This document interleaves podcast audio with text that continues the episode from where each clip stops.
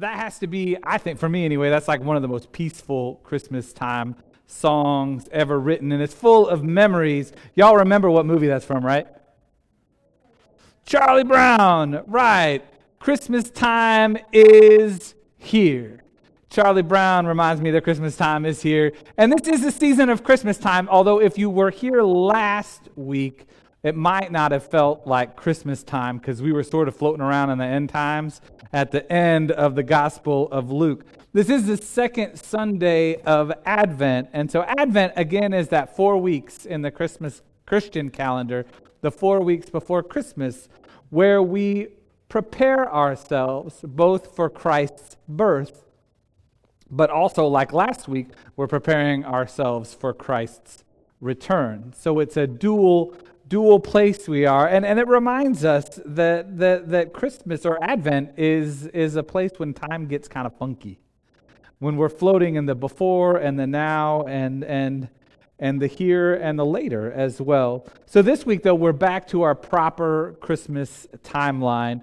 We are celebrating the birth, the birth of someone very important, and who is that? No, it's John the Baptist, you see. Um, John the Baptist um, is who we're celebrating today. John was born before Jesus because it was John's role to prepare the way, to prepare all of us for the coming of Jesus Christ. He laid the foundation for the people of Israel and for us to welcome Christ in. You might remember John the Baptist's story, or the story of his birth. So Zechariah and Elizabeth, his parents, they were, I love how the Bible puts this in, in the N R S V translation. It's very kind. They were getting on in years. So Zechariah and Elizabeth were getting on in years. They were childless and well past the age of childbirth. And Zechariah was a priest. He was working in the temple in Jerusalem one day, and like Mary, um, Jesus' mom, the angel Gabriel came to visit Zechariah when he was alone, and the angel had joyful news. She, he, Gabriel said, "Zechariah, your wife Elizabeth will bear a son, and his name will be John, and he will prepare the way for the Messiah." Now, you might remember Mary doubted at first. Well, so did Zechariah. Zechariah doubted the angel's words, but unlike Mary, who got to talk for the next nine months, Zechariah was struck mute. For nine months, Zechariah would not be able to speak. Not until John came into the world. Those had to have been the most peaceful nine months for Elizabeth that she'd experienced in a long time.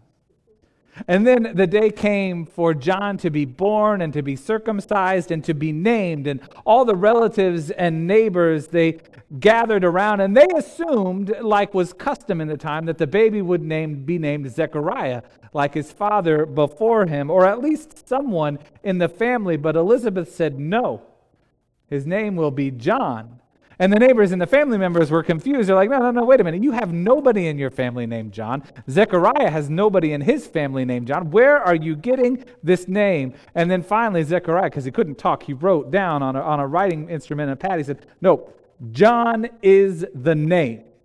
And the moment he wrote down John, that moment when he proclaimed his faith and his belief in what Gabriel had said, what God had said to him, in that moment of belief, his voice came back after nine months of silence.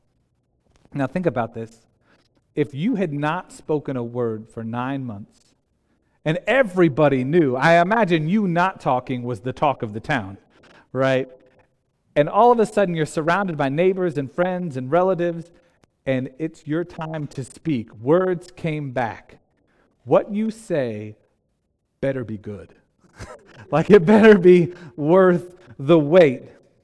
And with Zechariah, it was worth the wait. Man, he didn't just speak, he sang, and he didn't just sing, he prophesied. He, the Spirit was upon him as he sang over his son John, as he prophesied over his son John. And so these are his words, the Canticle of Zechariah. It's in Luke chapter one. And it's verses sixty-seven through seventy-nine. And this is what Zechariah sang. Then his father, Zechariah, was filled with the Holy Spirit, and he spoke this prophecy. Blessed be the Lord God of Israel, for he has looked favorably on his people and redeemed them. He has raised up a mighty Savior for us in the house of his servant David. And he spoke through the mouth of his holy prophets from old, that we would be saved from our enemies and from the hands of all who hate us. Thus he has shown the mercy promised to our ancestors, and has remembered his holy covenant. The oath that he swore to our ancestor Abraham, to grant us that we, being rescued from the hands of our enemies, might serve him without fear, and holiness and righteousness before him all of our days. And you, child, will be called the prophet of the Most High, for you will go before the Lord to prepare his ways, to give knowledge of salvation to his people by the forgiveness of their sins, by the tender mercy of our God. The dawn from on high will break upon us, to give light to those who sit in the darkness and in the shadow of death, to guide our feet into the way of peace. This is the word of God for the people of God. Thanks be to God. Let's pray. Gracious God, you who speak a language of good news and great joy, we admit listening has never been our greatest gift. We are easily distracted. Our minds run a million miles a minute. We doubt your faith in us and take the easy way out when it comes to hope. So today we bow our heads and we ask for help. Settle our hearts, quiet our minds, steady our breathing. Help us to rest in you. Help us to hear your good news. Gratefully we pray. Amen. So Zechariah sang this song over his son John. It was a song that told his son who he was. And not just like who John was in that moment, eight days after he was born, but who he was as a child of God, who he was as a descendant of Abraham, and who he would be as he prepared the way for the Messiah. And he would give light to those who sit in the darkness, to those who sit in the shadow of death. And he would guide our feet into the ways of peace. Zechariah sang to his child John the story of his life. John's already, his not yet, and his now. Remember, Advent does funky things with time. Zechariah, as he's singing, he jumps in and out of time, and he begins by taking us back. He said, "Blessed be the Lord God of Israel, for he has looked favorably on his people and redeemed them." As he's singing this, you might remember, Israel ex- no longer exists as the land of God's chosen people. Israel is under Roman occupation, and definitely if you're living there, you're probably not feeling favored right about then. And yet that's how Zechariah opens up his song, with a nod to the hymn book of the faith, the Psalms, and to the memory of God's redemption past and future. Which brings us to Jesus, whom John the Baptist met when he was still in his mother's womb. Y'all remember that? They were having a dance party inside the womb. And Jesus, who at this point is still in Mary's womb, yet Zechariah sings of this future redemption through Christ our Savior. He has raised up a mighty Savior for us in the house of his servant David, as he spoke through the mouth of his holy prophets from of old, that we would be saved from our enemies and from the hand of all who hate us. Do you hear how he's jumping around in time? Forward to Christ, and then back to David and the prophets, and then back to the future with salvation to come. And now he returns to Israelite history. Thus he has shown the mercy promised to our ancestors, and has remembered the holy covenant, the oath that he swore to our ancestor Abraham. And then finally he jumps forward again to the kingdom come and new creation, the oath that he swore to our ancestor Abraham to grant us that we, being rescued from the hands of our enemies, might serve him without fear in holiness and righteousness before him all of our days. Holy, holy, holy, we sing, is the Lord God Almighty, who was and who is and who is to come. Already, not yet, now.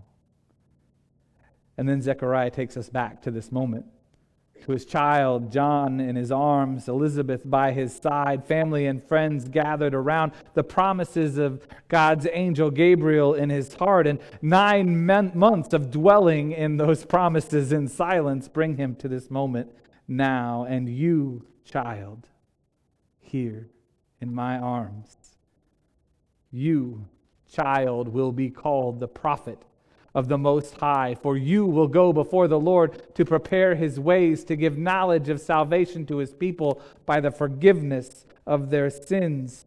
By the tender mercy of our God, the dawn from on high will break upon us to give light to those who sit in darkness and in the shadow of death, to guide our feet into the way of peace. Beautiful words.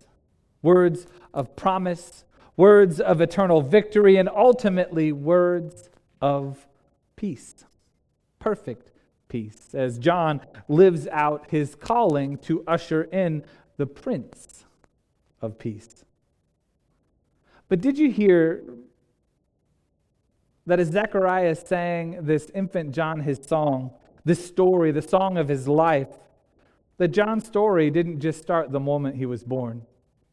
John's story didn't even start when Gabriel came and visited Zechariah. No, John's story began with God's promise to Abraham, with David and the prophets of old. John's story is this moment here in his parents' arms, but it's also a wilderness story, a story of bringing people hope and peace and preparing them for hope and peace. John's story is the story of Jesus Christ, our Savior, our eternal life, and life ever after. So the first thing that Zechariah did when he regained his voice was to sing to John his life song.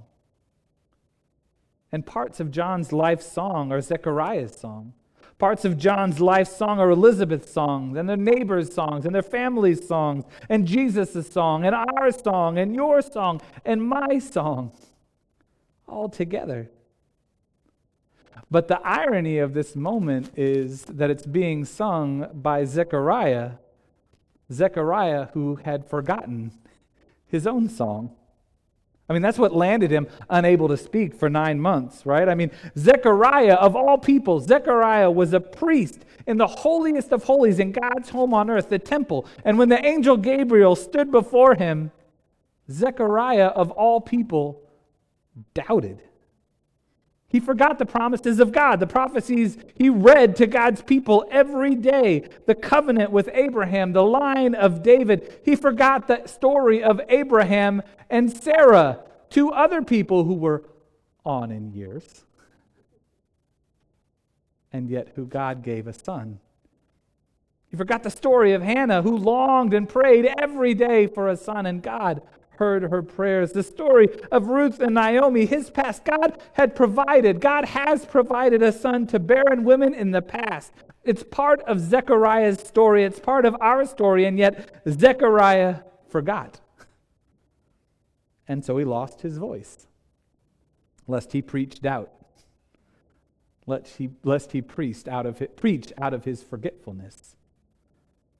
And if Zechariah, a priest in the temple, with God's messenger literally shining before him, if that guy can forget his song, what's keeping us from forgetting who we are?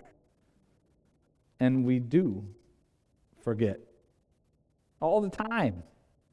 I, I know, I pray I'm not the only one in here who has forgotten his song, his story, who's had moments of doubt, of fear, moments of forgetfulness, moments where we feel unworthy, hopeless, restless, where we know no peace. Anyone here ever forget their story? They saw him. Well, here's a here's another story. Some of you may have, have forgotten. It's from, uh, gosh, it's been almost, what, twenty years ago that, that this started. But you might remember images like this from the late eighties into the nineties, into the two thousands. Um, over twenty thousand young boys, boys, um, were displaced and orphaned during the war in Sudan. Do you remember the war in Sudan? From eighty-seven until two thousand five. And even more children in the unrest in the years since. Images like this one became a global call for help as thousands of young South Sudanese boys would walk out of their burned villages away from murdered families. And they would walk, many of them, most of them dying on the way, as they walked to refugee camps in Ethiopia and Kenya seeking hope, seeking peace. Sometimes their families would send them away in the dark of night because they knew if those kids were captured, they would be forced to be child soldiers at eight years old. And so they sent their kids away with nothing but hope. And the story of these South Sudanese children, I think, is one that many of us, the world, would just as soon forget. It's easier not to think of hard things, right? But for thousands upon thousands of South Sudanese, it's a story that they will never forget, that they should never forget, because it's part of their song. So uh, the Dinka culture in South Sudan is an historically oral culture. Like, literacy came late for the Dinka people, and it's still only around thirty percent literacy rate for their adults. But this fact was actually a blessing for the lost boys, and has maintained their culture and history throughout decades of war, because you see, songs are an important part, an integral part of Dinka life. And it is also a source of personal identity. So Dinka communities will have songs that sing of their story, that they'll sing together. They sing their history and their memory. And then families have songs that they sing of their story over generations. They don't write it down, they sing. And individual Dinka have songs that sing their story, my story, your story, that weave together their community and the songs of their ancestors. And so at different key moments in the life of a, of a Dinka, like maybe marriage, you would visit a singer in town who would write your song for you. So you would go to the singer, and, and over your life, you might have a collection of songs that contain your story. And so each time you go to the singer, you would tell the singer bits of, of your songs that you've collected. You would tell that singer bits of your parents' songs and your parents' parents' songs. And then the singer would go away for a day or two, maybe three days. And you might see the singer walking through town muttering this song, coming up and, and, and being inspired with your song. And then one day, it might even be two in the morning, right? You get the, and you open the door and there's that singer and he says to you, I have your song. And he will sing to you the song of your life. Your song, your ancestor's song, your community song, all together. And they say it may be an hour long. It might be two hours long. Your song. It's a roadmap of your past, your present, your future, the foundation of who you are. And so now here are all these lost boys of Sudan, and they're traveling through the wilderness. They're cut off from their past. Literally, for many of them, their ha- past has burned down, been killed.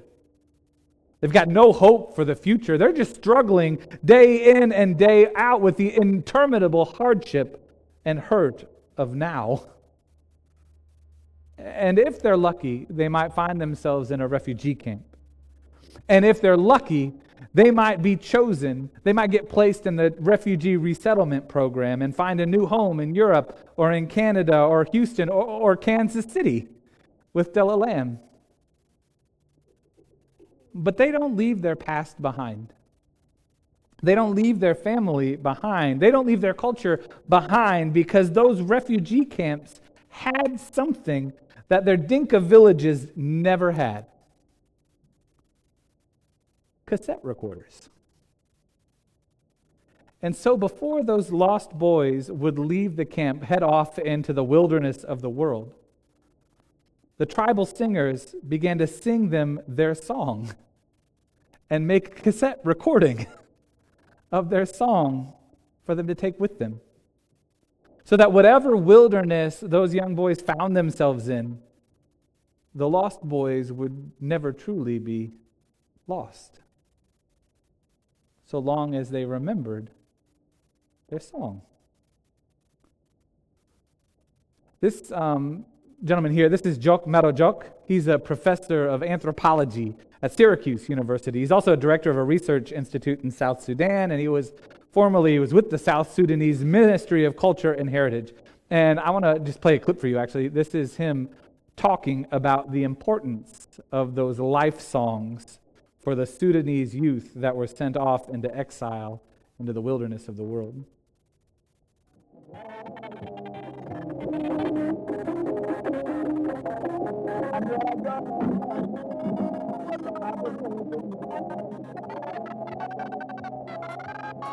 When the whole world thinks that these are God-forsaken people, because look what they have gone through, look what is going on in their land, look how far they have fled. And yet here you find uh, somebody not only reconstructing their history and not only lamenting the miseries uh, thrusted upon them, but talking about the need to rise up and rise above all that, because that is the nature of a human. Uh, because uh, life happens. What are you going to do about it? Um, you may be living in a nice life in, in some cozy suburb in the United States, but then you get cancer. Or you get afflicted by some terribly ungodly disease. You're just as as much suffering there as, as, as if you were in a war zone. Mm. What difference does it make? And whatever calamity and whatever uh, journey that you go through with all the obstacles thrown in your path, what is required is for each one of us to, to be conscious and cognizant of where we come from. For, for you will not know where you are going and how you're going to how you're going to chart the path forward if you have no clue where you came from.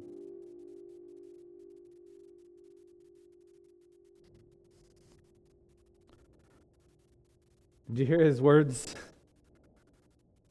For you not know where you are going and how you're going to how you're going to chart your way forward, the path forward, if you have no clue where you came from.